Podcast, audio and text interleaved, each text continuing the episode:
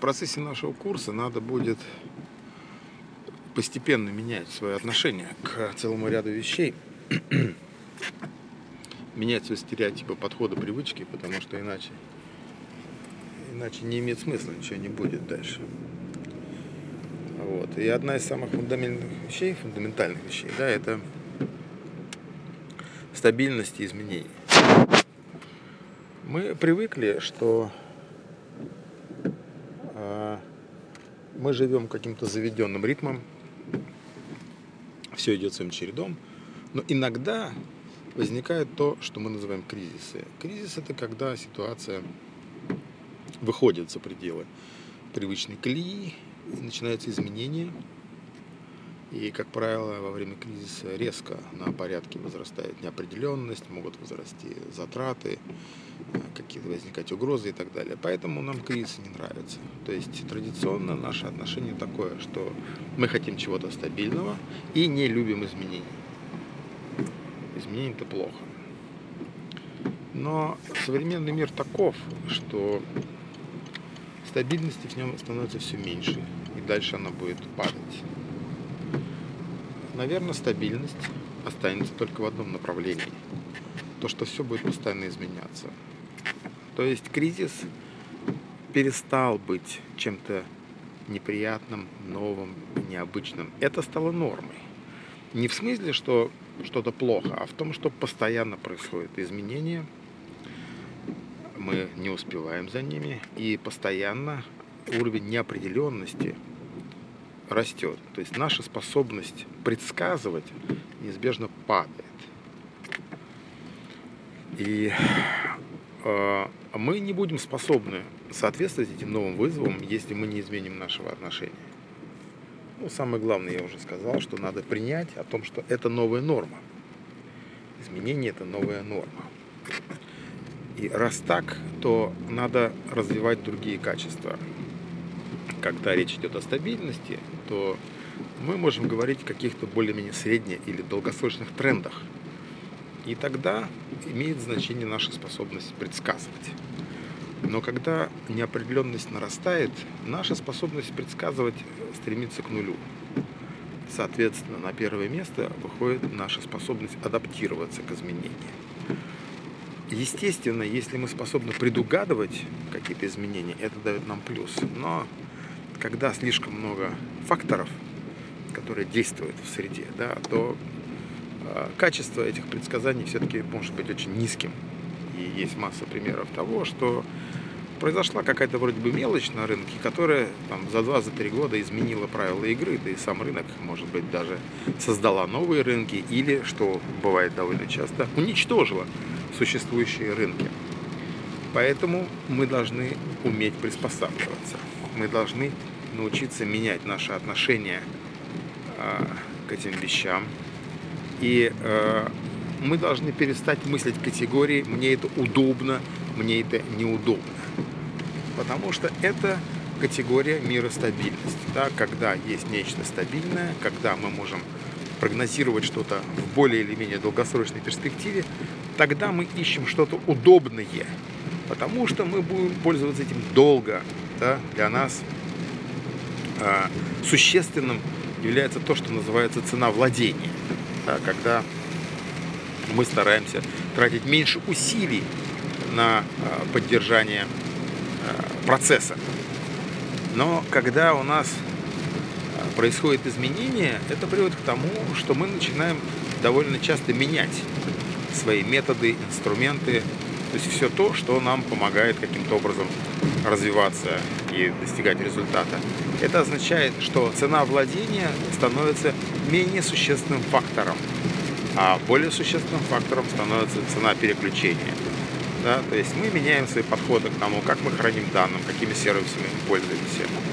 Но самое главное, что в этой ситуации ключевым является э, изменение вектора. Да? То есть мы вместо того, чтобы э, фокусироваться на чем-то, что нам удобно, учимся быстро приспосабливаться к новым вещам. Вот эта вещь, она наиболее характерна сейчас проявляется в отношении педагогов.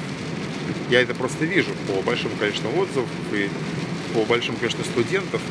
Э, в данном случае под студентами я подразумеваю тех, кто учится на моем курсе э, проектное образование, да, то есть большинство это сами педагоги, да, и у многих, ну, по крайней мере, у там 50% есть очень интересная проблема, да, то есть они с негодованием, если не с раздражением, относятся к тому, что может быть много каналов коммуникации, да, с потенциальными студентами. Это могут быть социальные сети, это могут быть электронная почта, это могут быть мессенджеры, э, вебинары и так далее, да. То есть вот их мультиканальность э, общение, коммуникации напрягает. Дальше их напрягает то, что э, нет какого-то одного сервиса, который дает все необходимые возможности и функции, позволяющие вам эффективно работать со студентами, эффективно организовывать образовательный процесс. Потому что э, вендоры вот этих самых решений, они вас, конечно, пытаются убедить в том, что там все в одном все есть, но по факту, э, и многие из вас это знают, реально самые лучшие функции всегда дают те вендоры, которые фокусируются на какой-то одной функции. Да? Потому что тогда эта функция очень мощная выглядит. Если вендор, поставщик какого-то решения пытается давать много функций в одном, то на первый взгляд это кажется удобным. При ближайшем рассмотрении выясняется, что каждая из этих функций работает гораздо менее качественно и не решает реально тех задач, которые вам нужны. Соответственно, надо принять, что может быть мультиканальность, мультисервисность, когда мы работаем в дистанционном формате. Да? Дальше надо принять такую вещь, что совершенно нормально, когда вы один год работаете на одной системе, второй год работаете на другой системе.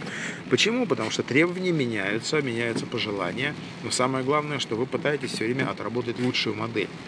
Лучшая модель может постоянно меняться, поэтому это нормально, когда вы меняете эти вещи. Опять же, мы возвращаемся к тезису о том, что надо легко меняться, да, то есть э, развивать в себе этот навык. Дальше очень интересный момент – это контент. Мы привыкли к тому, что контент – это нечто незыблемое, некая классика. А оказывается, это тоже не так. Там, по многим-многим причинам. Да? И э, я обратил внимание, что если раньше мы тяготели к тому, что создавать тонны контента, выкладывать его и потом только заставлять людей по этому контенту идти, то эта технология работает не очень хорошо. Более оптимальным оказывается другой способ, когда вы даете людям минимальное количество контента, ставите какие-то задачи, и когда люди начинают двигаться в этом направлении, у них начинают возникать реальные вопросы. И вот тогда вы даете им тот контент, который они э, требуют по своим запросам. Потому что на самом деле э, получается, что инвестировать свои усилия, тратить силы и время на создание огромного количества заранее контента какого-то, которого, как вам кажется, только будет востребован, это оказалось безумием. Я это протестировал на нескольких тысячах студентов и выяснилось, что ну, реально контент потребляет там, не более 15%. То есть общая идея в том, что не надо людей ограничивать или регламентировать тем, чтобы они потребляли ваш контент. Потому что когда вы помогаете им достичь результата, то ценность именно в этом, да, в том, что они общаются с вами, что они могут получить от вас фидбэк, в том, что в конечном итоге вы им помогаете достичь результата. То есть это ценность. А контент они могут э, добыть где угодно. То есть это не является чем-то существенным и определяющим. То есть вот это еще один фактор. Да? То есть что у нас получается, когда мы э, работаем со студентами? Мультиканальность, когда мы общаем, да, это разные форматы, э, мультисервисность и, соответственно, очень гибкий подход к контенту. И ядром всегда будет э, не то, как вы читаете лекции, не ваша система, э, сказать, э, как вы делитесь вашим контентом, не ваши знания, это никого не интересует. Ядром всегда будет то, как вы выстраиваете общение. Потому что если вы хотите, чтобы человек реально двигался, он должен совершать много шагов, много итераций, будет ошибаться, у него будет возникать много вопросов, на которые вы должны давать ответы.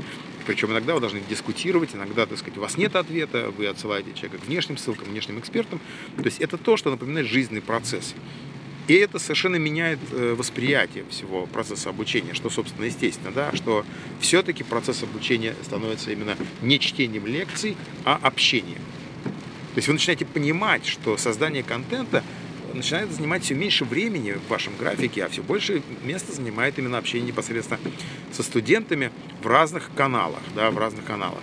И когда вы начинаете это понимать, тогда вы начинаете понимать, что если вы хотите качественно с одной стороны, а с другой стороны э, работать с большим количеством студентов, да, то есть в этом выгода, то тогда вы должны очень внимательно относиться к своей логистике, как у вас организован этот процесс, какие вы используете инструменты и так далее. Здесь возникает логика и понимание, почему именно так, а не иначе.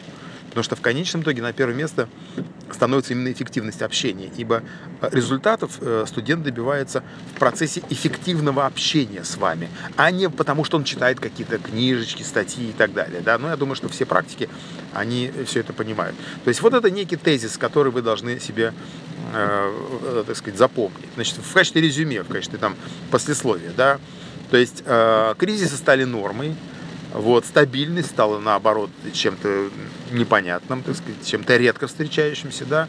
Соответственно, мы должны поменять отношения, мы должны спокойно это воспринимать, с одной стороны, с другой стороны, мы должны развивать адаптивность свою, то есть способность быстро перестраиваться, да. Дальше, к чему это приводит? Мультиканальность общения – это норма, да, причем эти каналы постоянно мигрируют, меняются, да, это и социальные сети, и мессенджеры, и форумы и так далее. Дальше у вас, соответственно, мультисервисность, то есть для разных функций вы используете разные сервисы, потому что каждый сервис э, специализированный всегда лучше, чем общий. И третий момент, что э, на первое место является, выявляется общение, а не контент. А контент становится поддерживающей функцией. Да? И четвертый момент можно добавить так, что нет смысла создавать заранее много контента, гораздо проще адаптивно контент э, давать тот, который нужен по запросу, да, опять же, так сказать, степень интерактивности нарастает. Ну и следующий важный момент, э, последний, то, что сам процесс должен быть организован так, чтобы он был масштабируемый, да, когда вы можете, учитывать все вот эти моменты, э, с одной стороны, давать очень качественный э, образовательный там, процесс да, обучения, а с другой стороны, работать как с можно большим количеством людей, чтобы у вас сама модель это была масштабируема.